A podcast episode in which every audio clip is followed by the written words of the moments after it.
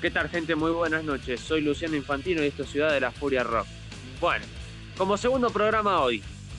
Qué alegría, ¿no? Segundo programa. La verdad que el primero fue un éxito eh, por los oyentes que estuvieron presentes en el primer programa. La verdad que se los agradezco a todos. Bueno, hoy como segundo programa vamos a arrancar con una bomba porque se viene un programa re cabeza hoy, ¿eh? La verdad que es algo muy bueno porque estuve, estuve viendo las encuestas en Instagram y estuvo bastante concurrido el asunto. Vamos a arrancar el programa de hoy. Como segundo programa tenemos eh, los 80, ¿no? Tenemos eh, a los 80 como protagonista en el segundo programa y las personalidades, los géneros también que frecuentaban eh, algunas personas, obviamente en los 80, ¿no? Vamos a estar hablando sobre letras profundas en el rock y también vamos a hablar algo de algo muy particular que se llama el funk. Que el funk, obviamente, un género recontramovido en la época de las discos, ¿no? En la época de, de, esa movida de los 60, 70, por ahí. Bueno, el máximo exponente, obviamente, ¿quién sino eh, James Brown. Tenemos a un particular oyente en la línea, un gran amigo, eh, el Dele Bosa o Ezequiel Bosa. ¿Qué tal? ¿Qué tal? Bueno. Eh, Dele Bosa estaría bien, con que digas eso, ya estamos. Claro, porque yo siempre lo, apodo así porque como el delegado, el señorito es eh, representante de la OMS, no, mentira. Bueno, eh, claro, bueno, con él vamos a estar hablando sobre mm, letras profundas en el rock. Eh, más adelante vamos a seguir. Pero hoy lo que nos, hoy lo que nos ambienta todo esto son los 80, ¿no? La época de los 80. ¿Qué tiene de particular los 80, digo? Bueno, arrancando con lo que son eh, los 80, tenemos a bastantes personalidades las cuales, eh, ¿cómo puedo decirlo? Marcaron a una generación, como dije en el primer programa, marcaron a una generación entera con sus letras y con sus canciones. Tenemos como máximo exponente y creador de un género, a mi parecer, Kurt Cobain.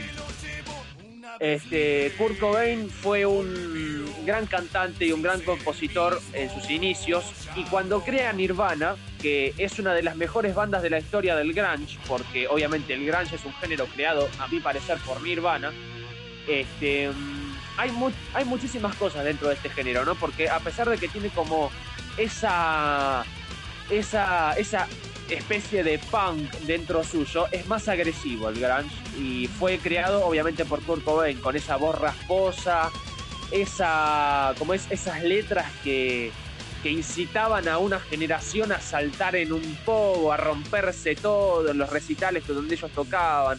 Este, también tenemos a otros, otras personalidades como David Bowie, Michael Jackson, que de hecho Michael Jackson hoy me llamó muchísimo la atención porque Michael Jackson hizo un directo hace cuatro horas y media en Instagram y me llamó muchísimo la atención que andás a ver teorías conspirativas, no lo creo. John Lennon, Carlos Santana y Ray Charles, que Ray Charles también fue uno de los mejores eh, compositores y cantantes, que obviamente vamos a recalcar. Ray Charles tenía una voz impresionante, eh, tocaba el piano y era ciego. Este, no, obviamente que no, que no digo lo de ser ciego, que, sea un, desvirtuoso, ¿no? O sea, a pesar de, tener esa dificultad, esa discapacidad, el chabón, un gran cantante, pianista sobre todo, un gran tipo, ¿no? Un gran compositor. Este, los géneros 80. ¿Qué se, puede, ¿Qué se puede definir como género, no? O sea, género, podemos definirlo como género de música, obviamente, y tenemos este, varios eh, géneros de los 80, los cuales obviamente frecuentan a lo que es el rock principalmente. Eh, tenemos el rock, el heavy, el punk, el glam, el college rock y el high metal. Principalmente el glam. Vamos a, vamos a, contextualizar lo que fue el glam. El glam rock fue eh, un género, obviamente, de rock que estaba eh, principalmente creado en el Reino Unido entre 1971 y 1980. O sea que fue el año donde más este, tuvo su presentación y su, su auge, ¿no? Bueno, eh, el college rock. El college rock terminó siendo utilizado en los Estados Unidos eh, para definir al rock alternativo de hoy en día, ¿no? O sea, ese término no se utiliza más de college rock, sino que se utiliza el rock alternativo hoy en día, pero eh, el college rock se definía como el rock alternativo en 1980, me retrago. Y bueno, el college rock era como el rock alternativo hoy en día, eh, un rock no, no se diría progresivo, pero bueno, como se diría, ¿no? Alternativo, que está bastante bueno, tiene tiene bastante contundencia. Y ya pasando a lo que es el heavy, ¿no? O sea, el high metal. Vamos a hacer eh, el hincapié en el high metal. El high metal o el heavy rock eh, era como esa especie de, ¿cómo, cómo le puedo decir? Esa especie de, la pesada, ¿no? El high metal es, un, un, subgénero del heavy, ¿no? acá por lo menos en 1980 se empezaron a generar las primeras bandas de heavy metal de la historia argentina, entre ellas B8, que B8, una banda que fue pionera en sí del heavy metal, ¿no? Junto con Ricardo Iorio y otros integrantes, ¿no? Bueno, este, el heavy metal fue como un subgénero del, o sea, el heavy metal fue un subgénero del heavy metal y sobre todo con sus aspectos sonoros este, y lo tradicional, ¿no? Tenía la misma apariencia que el glam, ¿no? O sea, la misma apariencia física y bueno, un montón de cuestiones. Pasamos ahora a hablar sobre algo. Eh, disculpen si estoy hablando medio rápido, pero no es que quiera terminar esto rápido, sino que estoy como informando, ¿no? Eh, vamos a pasar ahora a hablar, que esto lo va a comentar mi gran compañero, eh, las letras profundas en el rock nacional. Vamos a hablar sobre tres letras, tres letras que a mi parecer y a, cuestión del señor, nos parecen letras que son bastante profundas y significativas a lo largo de la historia, ¿no? Te dejo la palabra. Muchas gracias, compañero, muchas gracias. Eh, bueno, la primera canción que elegí eh, es la de Corazón del Ator de Soda Stereo, un clásico. Temazo. Temazo. Em, eh, no sé si sabes la historia, pero en la letra habla de un, bueno, una persona que no, que no puede ocultar que, que, ama a otra y nada, se va delatando eh, a medida que, o sea que en la forma de amar que tenía con la con su actual pareja no es la misma. Eh, una gran letra, la verdad. viene también del cuento de, ese famosísimo, bueno, no me sale ahora el nombre del autor, pero está inspirado en un en, en esa famosa historia, que me imagino que vos la debes conocer, Luciano. Sí, sí. Este, eh, para mí, eh, eh, donde más ahí radica la, profundidad es donde dice, un dulce pálpito, la clave íntima se va cayendo de mis labios. Oh. eso es tremendo, la verdad. y viniendo de Gustavo, sobre todo, las letras eran bastante contundentes. Sí. Yo creo que esto en, la época de los 80, la verdad, o sea, yo creo que en un contexto general mm, es como que recién a partir de ahora se empiezan a, surgir letras así que si bien se pueden leer entre líneas, uno puede ser más expresivo. Recordemos que veníamos justo de una época bastante oscura. Exacto. Lo que me a la segunda letra, que bueno, los dinosaurios, de nuestro querido Charlie García. Oh. Está muy, muy on fire, se ve. Sí, la verdad. Eh, de nuestro queridísimo Charlie García. Esta letra, para los que no lo saben, o si alguien nos escucha que no es de Argentina, es escrita durante la dictadura militar, allá por el año entre los 70 y principios de los 80. Recordemos que en el 70 eh, estaba la dictadura de Jorge Rafael Videla, todo comienza en el 76. Exacto. Donde nada, no se podía decir ni, ni dar mensajes así ocultos porque, nada, terminaba desaparecido como todos los hijos y nietos por las cuales luchan las madres y abuelas de Plaza de Mayo. Exactamente. Eh, así que Charlie García escribió esta letra haciendo honor a, los milicos, a, los dinosaurios, y dando un mensaje alentador, eh, diciendo que, la, que la gente estaba desapareciendo, pero que no se tenían que rendir porque algún día, como bien lo dice, los dinosaurios van a desaparecer. No sé si quieres dar tu opinión, Luciano. Eh, mira, yo refiriéndome a todo eso, o sea, lo que es el contexto de la dictadura. Eh, como menciona Charlie García, los dinosaurios, eh, refiriéndose a los militares, yo creo que es una fuerte crítica social al gobierno de facto, ¿no? También. Sí. y como es en el contexto en el que estábamos, a pesar de ser una época oscura por las desapariciones, por la muerte de embarazadas, por la muerte de mm, pibes adolescentes como de nuestra edad, 19, 18, 17 años, 16, em, refiriéndose a lo que son los dinosaurios. Los dinosaurios está ambientando a lo que es un militar, un milico. Em, y está diciendo los dinosaurios van a desaparecer y desaparecieron porque cumplieron obviamente con su objetivo una vez de vuelta a la democracia en el año 83 junto con la vuelta de Alfonsín. Em, eh, pero, o sea, lo que es el, eh, el rock estaba en sí prohibido porque no solo Charlie García estaba prohibido, sino que un montón de artistas se tuvieron que exiliar debido a la dictadura y sus letras hablaban sobre, no sé, la libertad o algunas que no, pero podían prohibirse igual.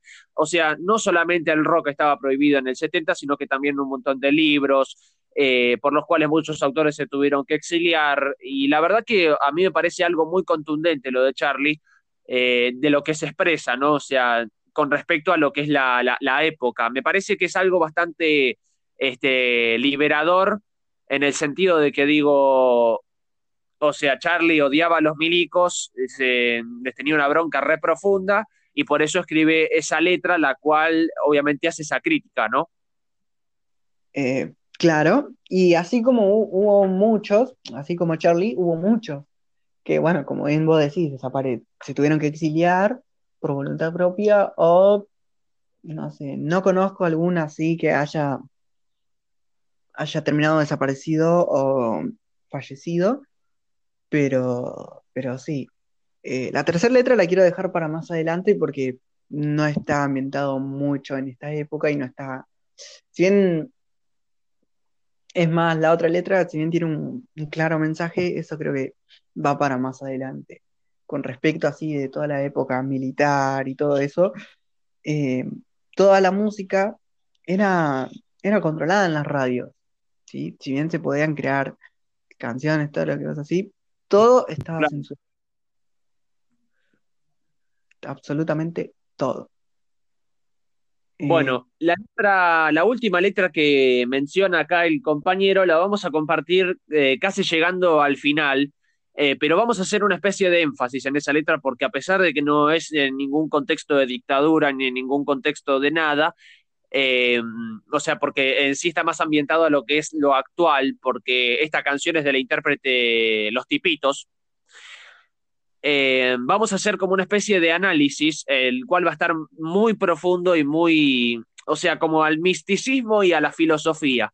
Eh, porque a, mi, a mi parecer está muy ligado a eso, ¿no? Lo vamos a dejar para el final, ahora vamos a hablar de otra cosa más movida, que es lo que dije al principio, vamos a hablar sobre el funk. Obviamente el funk, ¿quién no lo conoce? Un género bastante, a mí parecer no está tan desaparecido porque hoy sigue apareciendo en la actualidad con el mainstream, eh, sigue componiendo canciones obviamente Bruno Mars y, los Valderramas, Ilias y Kuriakis, o sea, son dos, intérpretes, dos, músicos, eh, los cuales componen este tipo de estilo. Eh, que, obviamente el cantante de Los Ilias y los Curiaques es el hijo de, Alberto Spinetta, Luis Alberto Spinetta, Dante Spinetta. Eh, y bueno, también está Bruno Mars, que está ambientado también a lo que es el funk. Eh, hay unas canciones de Bruno Mars que, que, son movidas como Uptown Funk, Uptown Funk, ahí está, no me salía bien el nombre. Pero vamos a remontarnos a lo que es el origen del funk. ¿Cómo nace siendo realmente el funk? Bueno, el funk cuesta definirlo porque es un género que obviamente está plantado en lo que es la historia, pero cuesta definirlo porque mm, se le llama género, pero es complicado, ¿no? O sea, el género este nace en Estados Unidos en la década del 60, ¿no? Acá en Argentina, vamos a ir más para atrás, en Argentina estaba la dictadura, obviamente, dictadura de Juan Carlos Onganía, como mencioné en el programa anterior, y esto nace eh, siendo como una mezcla de soul, jazz, ritmos latinos y RB. Bueno, obviamente esta música estaba interpretada por músicos afroamericanos, ¿no? Eh, James Brown, que es uno de los mejores exponentes del funk, es uno de los, o sea, uno de los más conocidos que se conoce hasta la época, que interpretaba estas canciones, ¿no? Eh, movidas, que hacía bailar a la gente, bueno. Eh, como dije, en la actualidad el funk puede estar muy visto en, el mainstream, ¿no? Junto con Bruno Mars y otros artistas, ¿no? Hay otras bandas las cuales me llaman mucho la atención y las he escuchado, que hacen este tipo de música que se llaman Los Pibitos, Los Ilias y Curiakis y Los Valderramas, Banda Los Chinos y bueno, como dije, Bruno Mars. Hay un montón, ¿no? Pero yo lo que estoy diciendo es que el funk, eh, al ser un género movido, es como si hoy escucháramos, no sé, eh, vas a un boliche y ponen funk. Este, ¿Se mueve alguien con eso? No, no se mueve nadie. Pero vas a, a la discoteca de los 80 y a veces pasaba un funk, eh, funk este, tipo, no sé, había como una especie de funk en los 80, 70 que se llamaba Village People, que era música disco, pero a la vez tenía su parte de funk, ¿no? Este, esta banda, obviamente, de, de, músicos, eh, banda de músicos gay, eran todos gay. Eh, sí, lo, sí, literalmente eran todos gay. Y bueno, tenía su parte de, movido, ¿no? Lo bailaban en una discoteca, el funk también se bailaba un montón en la discoteca de los 80, años 70, 80, por ahí. Ahora, contextualizado lo que es hoy el funk, no se baila en ningún lado. Hoy se baila reggaetón y todo ese género que no me gusta eh, mencionar porque no, no, no está ambientado. Pero. Señor Luciano, pero el funk todavía no ha muerto del todo.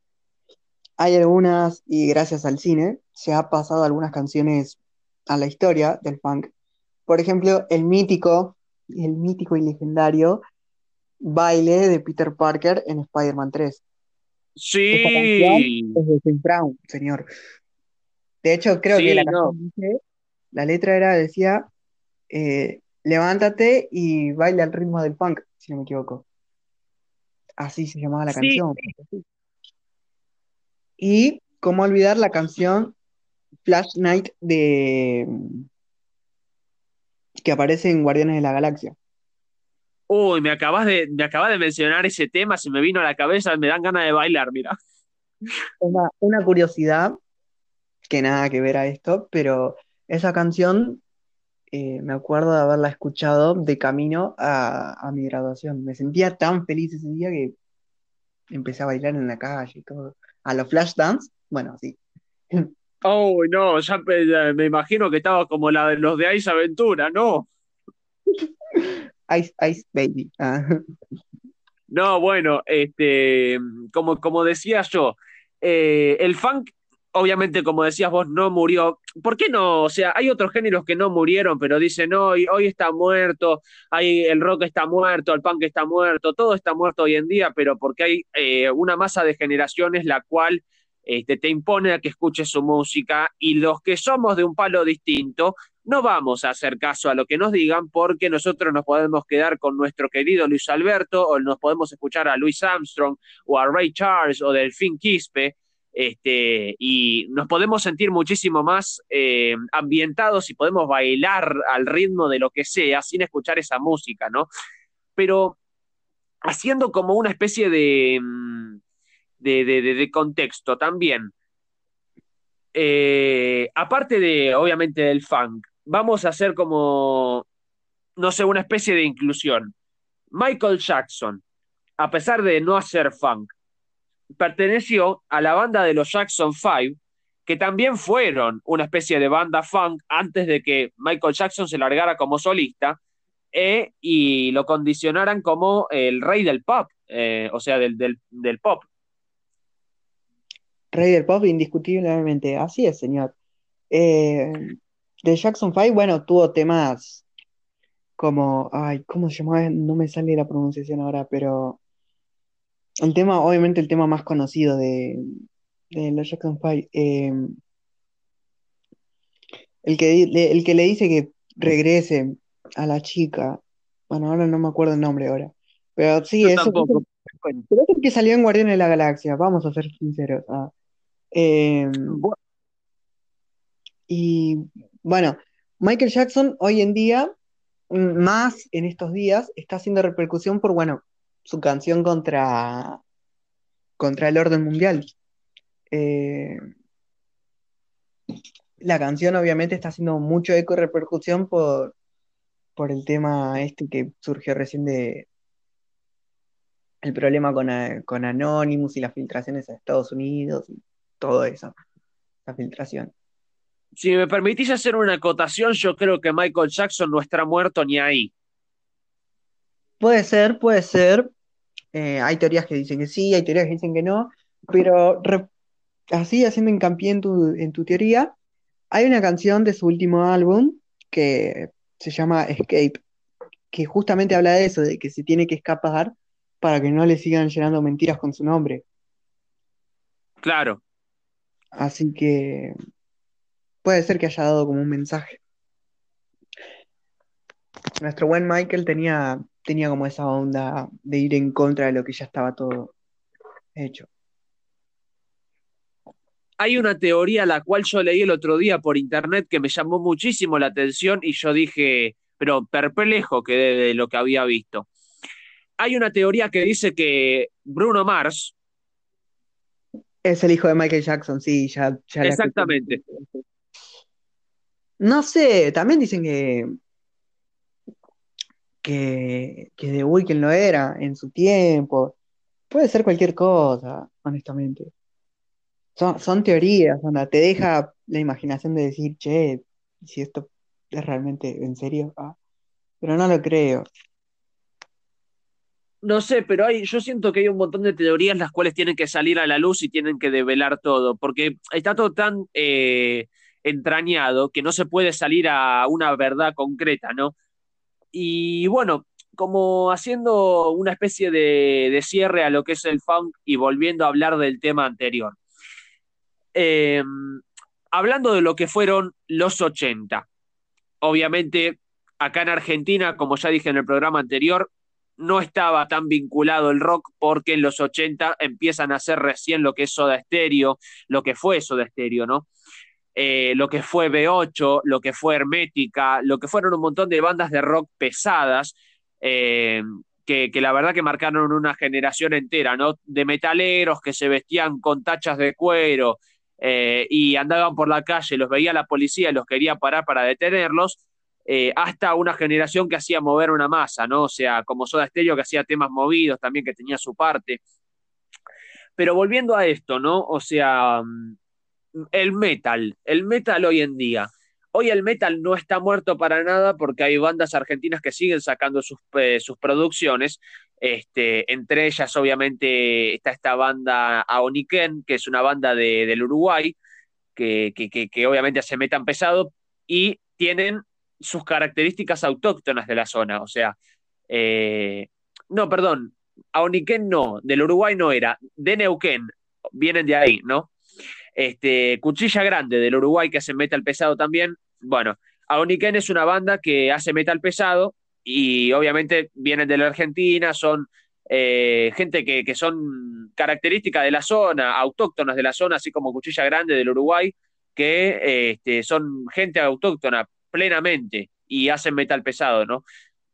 Haciendo hincapié en lo que es el metal, muchos lo ven como un género pesado, de que dice que matan animales muertos, eh, digo, animales muertos.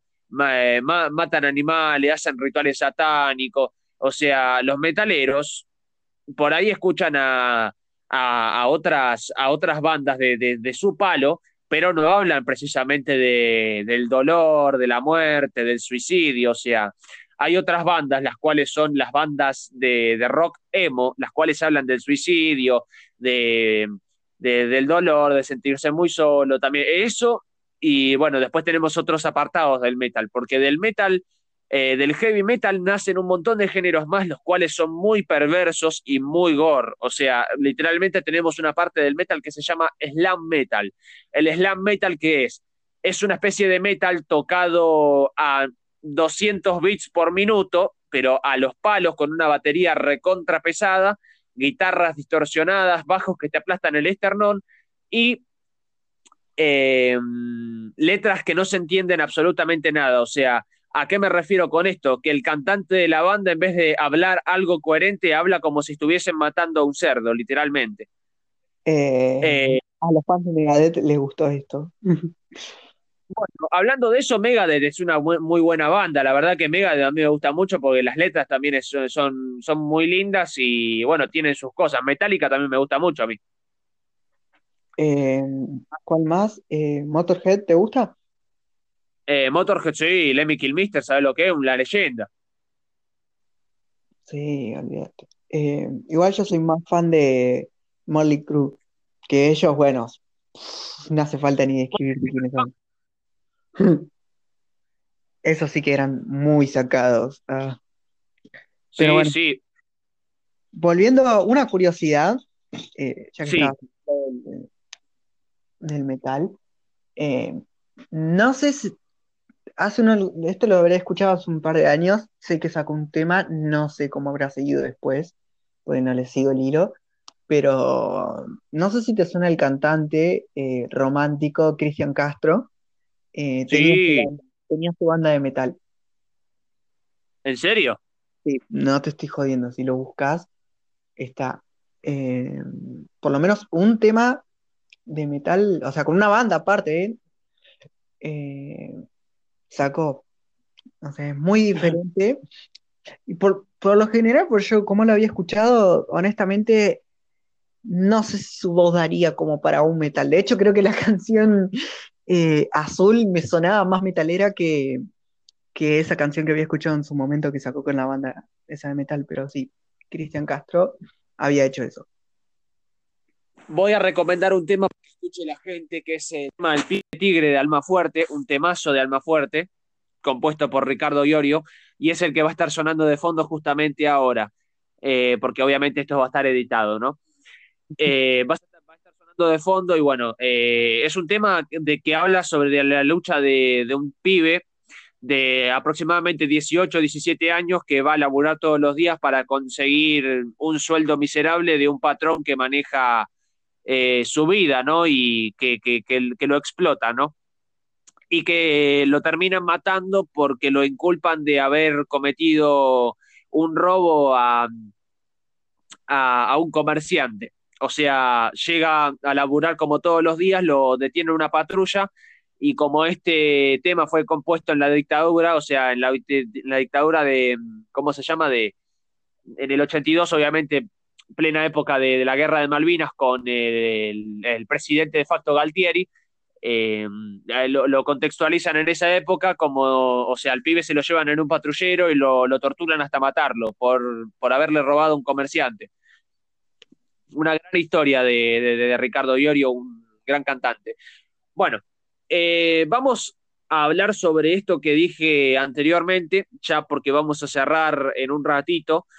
Eh, vamos a hablar sobre la letra eh, que, dijo el, amigo antes. Vamos a hablar sobre la letra de Campanas en la Noche de los Tipitos para cerrar eh, este segundo programa, ¿no? Porque ya hablamos demasiado y bueno, a pedido de la gente lo hicimos, ¿no? Porque yo estuve revisando las encuestas por Instagram, haciendo un montón de cosas, ¿no? Y bueno, nada, agradezco a todos los que participan y que escuchan el programa y bueno, me alegro de que, de que puedan prestar el oído a todo este proyecto. Seguimos con mi amigo y les explica lo que es la letra. Yo también voy a participar. Así que nada, le cedo la palabra ya para cerrar el programa. Muchas gracias, jovencito. Eh, bueno, Campanas en la noche de los tipitos. Creo que no hay... Para los que no lo conocen, la canción habla sobre un hombre que el día de su casamiento eh, agarra y se le muere la, la, que iba a ser su futura esposa y, y nada, después de eso queda con un severo trauma y obviamente los invito a todos a que escuchen el tema y vean el videoclip, porque la verdad está muy bueno y más para su época. Eh, nada, queda totalmente fuera de sí, queda muy ido y, se muestra cómo quedó después de eso, cómo quedó internado, esperando que ella vuelva, ¿no? De hecho, la canción dice eso, eh, esperar que ella vuelva y le diga, acá estoy mi amor, no existe el olvido. Creo que está todo dicho, ¿no? Qué gran historia. La verdad que sí, y puede ser que muchos hoy en día se sientan identificados con esa canción, si bien no creo que todos estén fuera, fuera de sí, eh, creo que mucha gente está esperando eh, que venga alguien y le diga, acá estoy mi amor de vuelta, ¿no? Amores pasados, que ya no, no volverán. Por eso esta canción se Creo que la mayoría nos sentimos identificados con eso. Vamos a llorar. Creo que la mayoría de nosotros nos vamos a sentir identificados, es verdad. Pero, pero creo que por eso se hizo tan, tan, tan popular esta canción, porque, bueno, la misma letra lo dice, con paciencia infinita, esperando que ella vuelva o bueno, el amor vuelva. No sé qué vas a pensar vos, Luciano, pero es mi opinión. Yo creo que, sí que, mm, a ver, como decías vos, qué, fuerte esto, esto de que cuando estás a punto de casar, te enterás que, que, se muere tu, futura esposa y, y, es algo bastante fuerte. Y que además, o sea, no, no lo contextualizo en el sentido de que digo, eh, te estás a punto de casar y se te muere tu esposa. O sea, ponele que estás de novio con una chica y se aman los dos y a tu novia le pasa algo, eh, no, no la saltan en la calle, pero tiene algún problema el cual le, imposibilita seguir y, y termina por, por, por fallecer. O sea, ¿cómo, ¿cómo quedas vos ante ese hecho? O sea, quedás mal y muchas personas, o sea, han pasado por, por esa situación y han quedado con traumas severos, han este, frecuentado al alcohol, a un montón de, adicciones porque saben que no van a volver a recuperar a esa persona, pero en algún momento eh, ellos se tienen que dar cuenta que esa persona está al lado suyo acompañándolos y siempre va a estar en sus vidas, ¿no? Claro, es como que es depende de la forma de amar de uno. Si bien la gran mayoría, cuando uno ama, no piensa, sino que es más, se deja llevar por sus impulsos. Creo claro. Eh, si uno amó tanto, tanto a una persona y se la arrebatan así de la nada, siente que uno le, bueno, le arrancaron la vida prácticamente. Eh, y los que no tengan una voluntad fuerte o no estén muy lúcidos, ah, les, puede, los les puede llegar a afectar bastante, por no decir demasiado, y terminan como el hombre de campanas en la noche. Claro, eso decías vos. Eh, hay, hay, otra cosa que yo quiero hacer como una especie de, comentario, que yo creo que está mal lo que voy a decir, pero mm, pongamos en, en ambiente a lo que es Fernando Pastorizo, ¿no? Fernando Pastorizo, como si alguno no lo conoce, fue un pibe que asesinaron cinco, bueno, rugbyers, para no llamarlos de otra manera, porque de otra manera se los puede llamar. Eh, es un pibe que tenía un montón de sueños y que fue a una discoteca a bailar y cinco, no, perdón, siete pibes eh, lo molieron a palo en la esquina de un, de un boliche. Y mm, cuando la novia, o sea, la novia de Fernando Pastorizo, yo, yo quiero hacer como esa especie de comentario. La novia de Fernando Pastorizo estaba muy dolida, está muy dolida porque no puede recuperar al amor de su vida. Yo la veo a la piba esa que, que está sufriendo por el amor de su vida, que no sabe, eh, que, no, que no sabe si, o sea, no, no, lo, no lo volvió a ver, no lo va a volver a ver a su, a su, a su, a su novio. Y yo, yo, yo, la, la compadezco totalmente a la piba porque yo, a ver, perder al amor de tu vida es, es algo tan, tan, pero tan, ¿cómo puedo decirlo? Eh, tan doloroso, tan doloroso y tan, tan choqueante. Yo, a mí, a, a mi criterio, yo eh, quedaría con la marca para toda la vida, pero me sigue doliendo. O sea, este, es, algo muy fuerte y algo muy contundente, a mi parecer. La verdad que sí, un tema muy polémico bastante, pero la verdad que sí, te deja un trauma y un shock que vos decís, bueno, ¿por qué? O sea, uno creo que siempre se pregunta, ¿por qué estas cosas me pasan a mí, no? Eh, en el caso Claro, de Fernando se pregunta, ¿por qué él? Si él, hasta donde yo tengo entendido, él no era un, un chico que se buscaba problemas, sino todo lo contrario. Era un chico bastante tranquilo, amaba mucho a su novia, a su- a sus padres. Entonces, como que, si bien estas cosas sirven para reflexionar y ponerte a pensar, tipo, el día de mañana yo puedo tranquilamente ir a la verdulería de, de la esquina de mi casa y me puede pasar algo, en un fuego cruzado o cosas así. Es como que te hacen, estas cosas te hacen plantearte un montón, como la música en general, te hace plantearte mm, tu forma de ver la vida, tu perspectiva. exacto. Eh, Bien lo que decís vos. Así que yo creo que, nada, el pobre chico espero que esté descansando en paz, que se haya hecho justicia y bueno, a su exnovia decirle que, bueno, que siga adelante, que sea fuerte y, y que no, que no se refugie en el dolor, ¿no? Obviamente, que Que nadie, no baje los brazos, porque era un gran tipo. claro, eh, eso es lo que quiero decir. Así que bueno, ¿algo más, señor Luciano? Nada más que agregar, mi querido, estimado. Eh, y bueno, lo vamos a dejar hasta acá. Eh, espero que a todo el mundo le haya gustado. 40 minutos casi estuvimos grabando. Eh, me va a matar el señor porque estuvimos este, casi 40 minutos. Bueno, me voy a quiero... creo que no, no creo que sea un problema, la verdad. Así que por mí no hay Bueno, problema. Encantado de volver cuando, cuando gustes. dale, dale. Bueno, muchísimas gracias por participar, eh, a vos y bueno, a todos los que nos estuvieron escuchando a lo largo de la transmisión, si es que se conectaron. Eh, mis redes sociales son guion bajo insomniac guion bajo 91 para los que me quieran seguir. Eh, no tengo Twitter, tengo Facebook, pero me lo eliminaron. Así que bueno, eh, los vamos a dejar escuchando la canción de Almafuerte, el pibe tigre.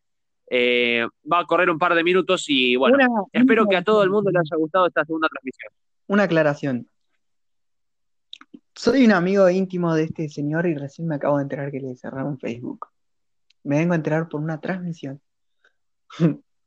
Bueno, de- te lo comento en privado. Dale. Bueno, Un saludo, gente. hasta luego, gente. Bueno, muchísimas gracias por, por escucharlo.